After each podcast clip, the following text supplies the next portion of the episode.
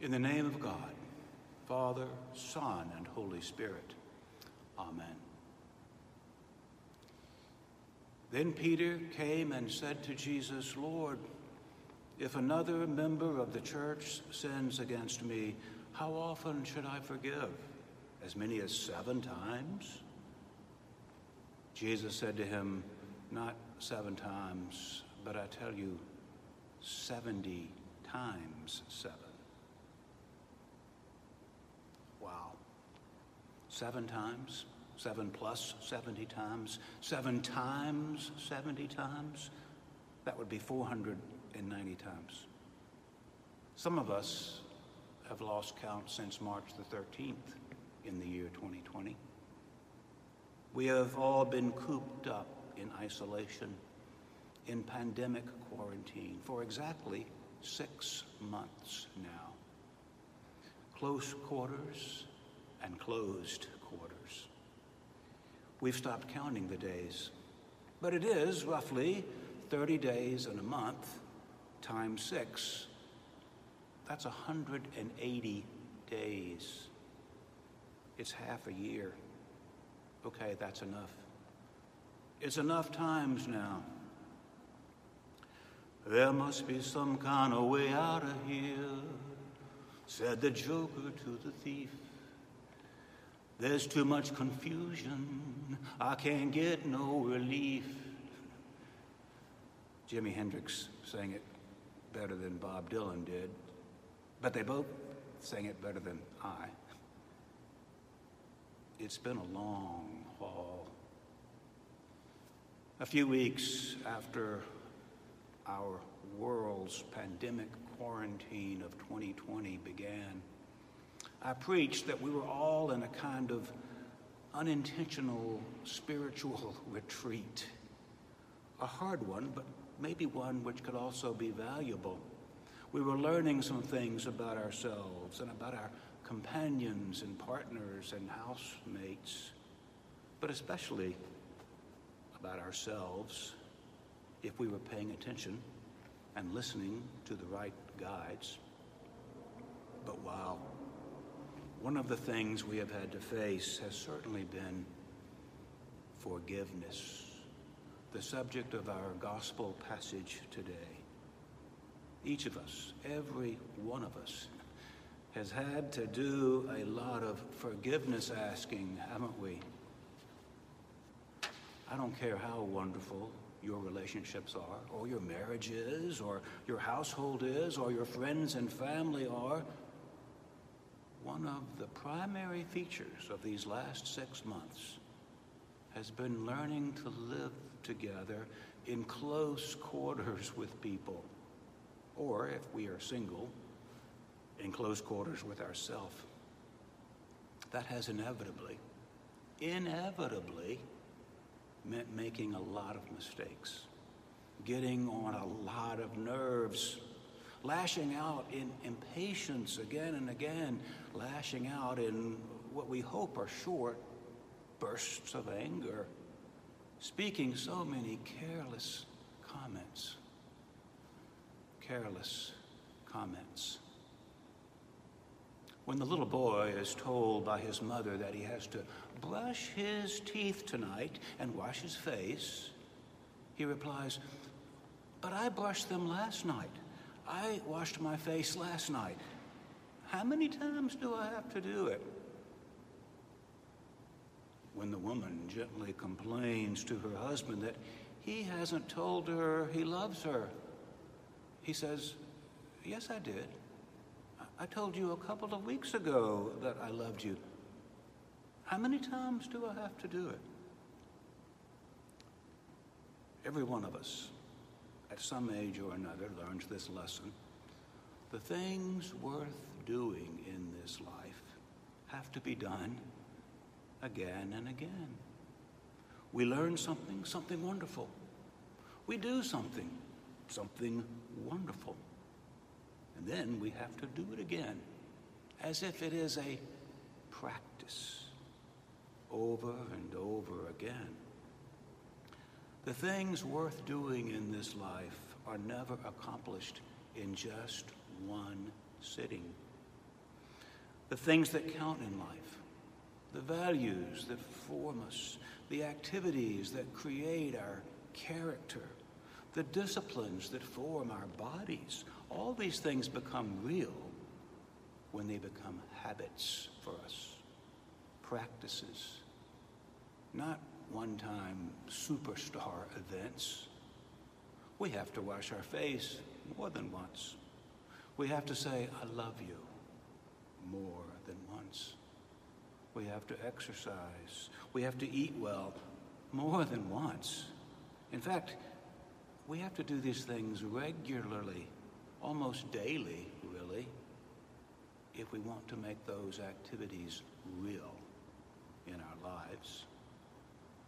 Well, it's the same thing with spirituality. Spirituality is not a one time miraculous event that changes our lives completely and forever without our ever having to worry about it again.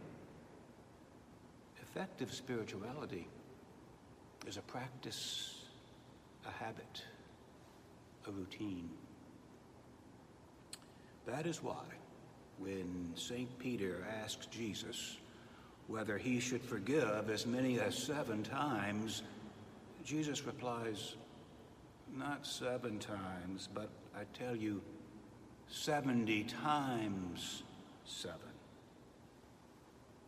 Jesus meant that forgiveness is an ongoing act, even a perpetual act. Maybe like washing your face or saying, I love you. One time won't do it, nor will seven, not even 70 times seven. It's been a long journey. It's been a long haul. How long will this keep going on? How often do we have to forgive? Seven times? 70 times seven? That would be 490 times, about once a day for a year and a half. There's a lot of talk now about Zoom fatigue. Many of us are tired of straining and stressing at images of people on video screens. But a lot of us have also had to deal with forgiveness fatigue. These last six months have also been like living in a petri dish, living with mistakes and forgiveness anger and reconciliation. Good old St. Peter was right. He saw it coming. How often do we have to forgive? It helps to understand forgiveness as a kind of release. The word to forgive means to release something or someone, maybe even ourselves. And it is the strange nature of humanity that we seem always to be getting tangled up, knotted up, tied up in things. We start the day clear and fresh, but then we get tangled up. Relationships get crossways, impatience and anger grab us. We make careless comments. Soon, we need release. There are lots of names and images that we use for the church. We say the church is a body, a congregation, a community. Yes, all those things. But I have another favorite image for the church. The church is a laboratory. The church is a laboratory for forgiveness. The church is where we test and experiment with and practice forgiveness. Over time, it is the church where we learn to forgive and where we learn how to be forgiven. This is because there are so many mistakes in church and so much imperfection, all in the same place where people generally want to do the right thing. And yet we don't, over and over again, and all on top of each other. Let me tell you a secret. Forgiveness is the way I determine how often someone goes to church. A lot of people claim that they are spiritual or that they are Christian or that they are a member of a church, but I can never tell by what they say. I can tell people who go to church by how they are able to forgive and be forgiven. Yes, for me, the key evidence of whether someone goes to church is whether they know how to forgive, whether they have learned forgiveness in the great laboratory of forgiveness, the church. Those who attend faithfully are comfortable with forgiveness. Now, of course, forgiveness makes all of us uncomfortable, I know. But it makes some people truly uncomfortable. There are people I've heard who claim that they've never had to ask for forgiveness, never felt forgiven.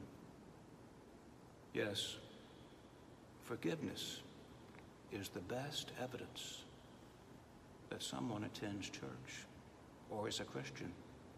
If we do not understand forgiveness, we haven't really understood Christianity yet. Well, in some weird sense, we have all been in various laboratories of forgiveness lately. We have been on top of each other, living in petri dishes, and not really knowing what else is living here with us at the same time and dealing with those very real things diseases and strengths, mistakes and solutions. Oh, and if you live by yourself, you don't escape this laboratory. Your laboratory might be online on one of the various social media platforms on the internet. You know what they are. And the old offline ways are still available for us to make careless comments. Each of them is another opportunity for us to say something wrong or unkind or even sinful. In fact, some of the algorithms on those outline online platforms seem to be weighted toward the sensational and the sensationalistic, the divisive and the antagonistic. It's how those platforms drive us to crave more. It's hard for those social media platforms to deliver forgiveness.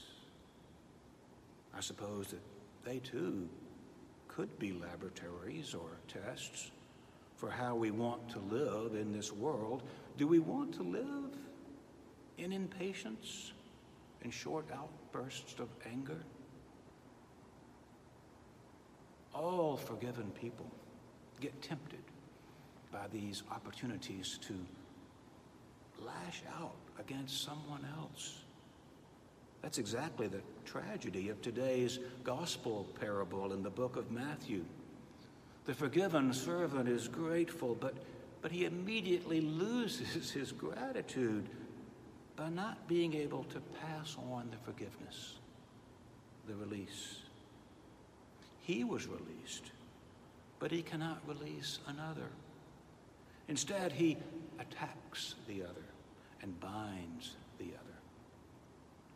He has not learned from church community the laboratory of forgiveness. Forty years ago, I studied with a man named Henry Nouwen. He was my professor of spirituality, though that is an odd combination of words. I remember a particular story, a political story he often told.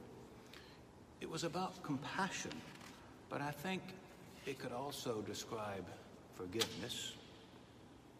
Apparently, in the politically tumultuous 1960s and 70s, Henry Nouwen and a group of pastoral theologians visited Senator and former Vice President of the United States, Hubert Humphrey. They asked him about compassion in politics. And here's how Henry Nouwen tells the story. He says, One day, the three of us visited the late Senator Hubert Humphrey to ask him about compassion in politics. We had come because we felt he was one of the most caring human beings in the political arena. The senator obviously expected a complaint or a demand or a compliment, but he was visibly caught off guard when we asked how we felt about compassion in politics. Instinctively, Humphrey left his large mahogany desk over which hung the emblem reminding visitors that they were speaking with the former Vice President of the United States. And he joined us around a small coffee table. Then, after having adapted himself to the somewhat unusual situation, Senator Humphrey walked back to his desk, picked up a long pencil with a small eraser at its end, and he said in his famous high pitched voice, Gentlemen, look at this pencil. Just as the eraser is only a very small part of this pencil and is used only when you make a mistake, so compassion is only called upon when things get out of hand. The main part of life, gentlemen, is competition. Only the eraser is compassion. It is sad to say, gentlemen, but in politics, compassion is just part of the competition, said Hubert Humphrey to Henry Nouwen long ago. That image of an eraser stays with me, even though the story reveals something discouraging about politics from a politician who was known as being compassionate. Compassionate people know how to use the eraser. Forgiveness is that eraser. Forgiveness is the eraser. Learning how to forgive means learning how to erase. Sadly, social media posts are often the pencil. Every careless comment can be a sharp pencil. Is there even such a thing as an eraser on social media? I don't know. Is there even such a thing as an eraser in politics? I don't know. But there is such a thing as forgiveness in church. The church is a grand laboratory for forgiveness, where we learn forgiveness seven times, 70 times and if we are paying attention, our families and households are the same spiritual laboratories where we learn to forgive and where we learn how to be forgiven. Both sides are critical forgiveness and receiving forgiveness, giving release and receiving release. To forgive means to release. Truly one of the major principles of the Christian life. To release. For when we release others, we suddenly feel ourselves released too. When we let go of what people owe us, then it is we who feel wonderfully free The way God sets people free is by using people to do it. God uses us to set his people free. Once, seven times, 70 times seven? Yes. Yes to all those numbers.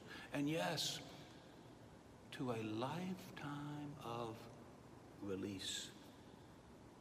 It's like washing our face, like saying, I love you. When those acts become practices and habits, they become part of who we are. And when forgiveness becomes part of who we are, we are close to the heart of God. Amen.